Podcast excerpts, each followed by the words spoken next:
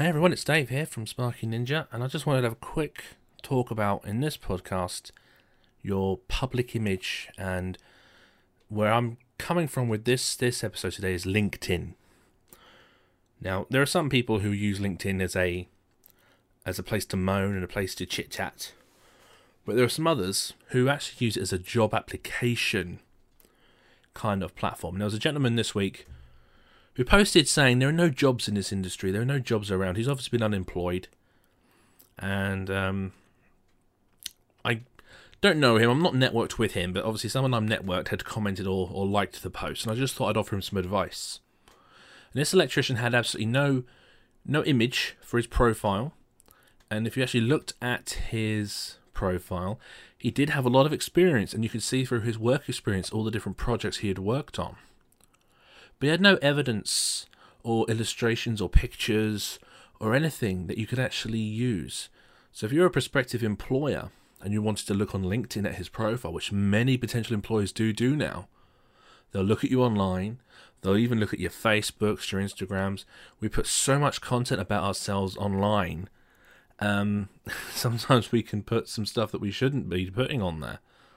And uh, this guy had put obviously um, just content online saying there are no jobs. I need a job. Give me a job. Um, and I kind of gave him some advice. I said, you know, use LinkedIn for a much better use than this. Put a picture of yourself on there, so you're much easier to understand. You're much easier to relate to yourself when you look at your profile. Put some pictures up of the work that you've done. You need to turn your profile, and the wording I used was a showroom. You need to change the profile into a showroom of your skills, of your experience. So if anyone does arrive on your profile, particularly because you're looking for work maybe with them, it needs to be a showroom, a portfolio. It needs to be a presentation of your experience and of your skills. And let's not forget your history, your comments, your posts, your likes, your articles, your network. All that could be searched for, especially if the employer is a purchased um, member of LinkedIn. And you know, if your if your content on LinkedIn is just uh, job application here, job application there, all a potential employer is going to really see is you kind of moaning or requesting. What they need to see is you being positive, being productive, being a contributor instead of a consumer for content. Provide content online, offer opinions, then an employer can understand a lot more about you. And then, if you do apply, you're going to most likely, for any work, you're most likely going to last a lot longer in the mind of a potential employer. If otherwise, all he sees is your name with a generic thumbnail for your picture and just your history being job application, job application, are there any jobs? I need a job, with a bit of a comment on the experience that you have. Flip it around. If your profile is like this on LinkedIn, you're using LinkedIn for gaining work, just imagine, pop into some of the people you network with or whatever. Imagine if someone was to arrive on your profile wanting to know more about you but not talking to you. Having looked at your profile, will they get an understanding that represents you?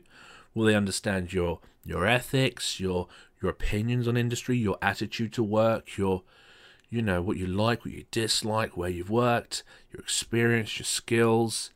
Can they get that from your profile? If not, start putting that information in there. Okay, spend some time redressing your profile. And who knows, if you are using LinkedIn for that kind of platform, you may start getting a lot more attention. And if you start getting more attention, especially if you create content, then that can't, you know, that, that attention could be productive, could be quite, quite profitable.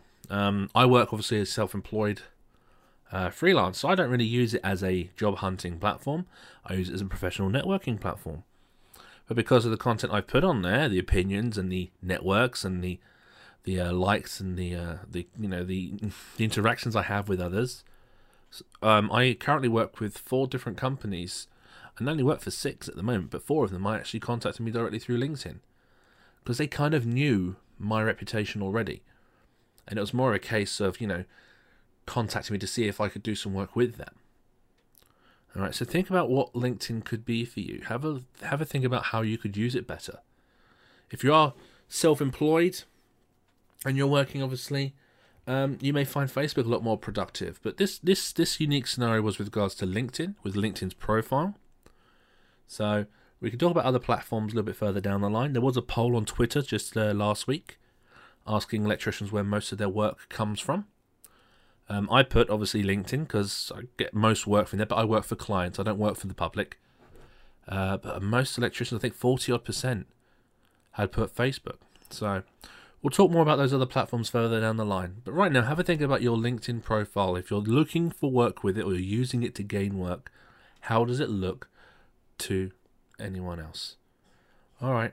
Uh, hope this has been fairly helpful. Have a little think about how your profile looks and understand if you want to improve it or if you don't want to improve it. Um, I'll see you in the uh, next podcast. Cheers. Bye now.